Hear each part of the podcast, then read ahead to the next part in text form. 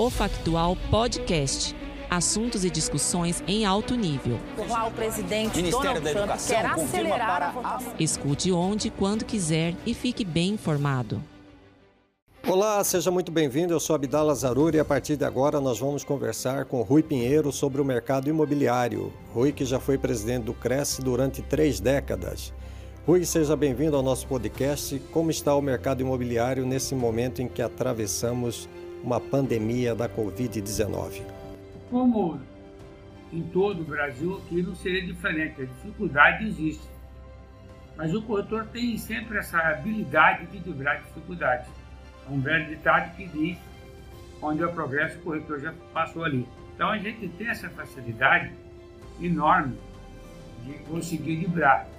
E com sabedoria, com confiança dos seus, clientes, com responsabilidade do mercado.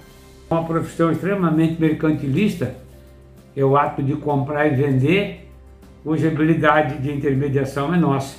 Né? Eu sempre digo que quando o cliente liga interessado na compra de imóvel, 90% da venda está feita. Esse 10% é habilidade do corretor. Porque o mercado não está parando, porque as pessoas precisam morar, a pessoa tem que ter sua casa, ou por locação ou compra. O mercado está vivo, não, ninguém está quebrando, ninguém está se esperneando.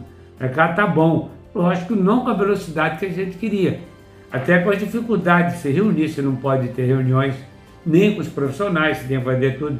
Estamos aprendendo a trabalhar no teletrabalho, né? É uma novidade, como todas as profissões, né? Você vê os tribunais de justiça, eles estão fazendo todas as suas audiências através da teleconferência, assim por então.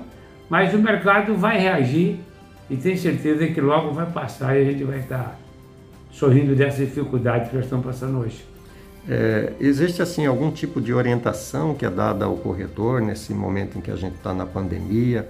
É, até assim é, a questão de comportamento, de atitude, abordagem ao cliente, levar o cliente para ver um imóvel. É, existe assim, houve algum trabalho nesse sentido?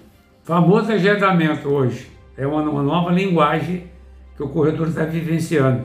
Antes você receberia o cliente, ia na casa dele, você tem que agendar, porque tem que ter um espaço próprio. Não pode haver mais de três ou quatro pessoas no mesmo ambiente. Então, há uma nova filosofia de venda. Você é, fala com o cliente, mostra o produto, tudo através da teleconferência. Então, é mais difícil que as pessoas, normalmente, que compram, quer pisar naquilo, quer ver, quer ver o tipo de, de construção, a qualidade do serviço que foi implantado. Mas tanto o cliente quanto o corretor está aprendendo a vivenciar isso. Existe algum trabalho também nas redes sociais, mídias sociais?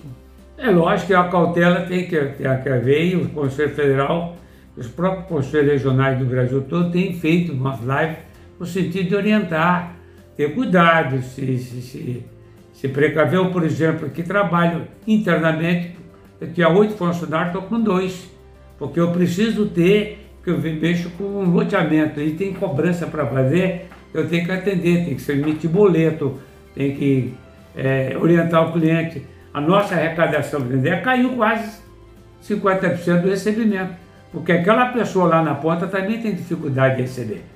Então estão acirando, só que tem fé em Deus que tudo passa.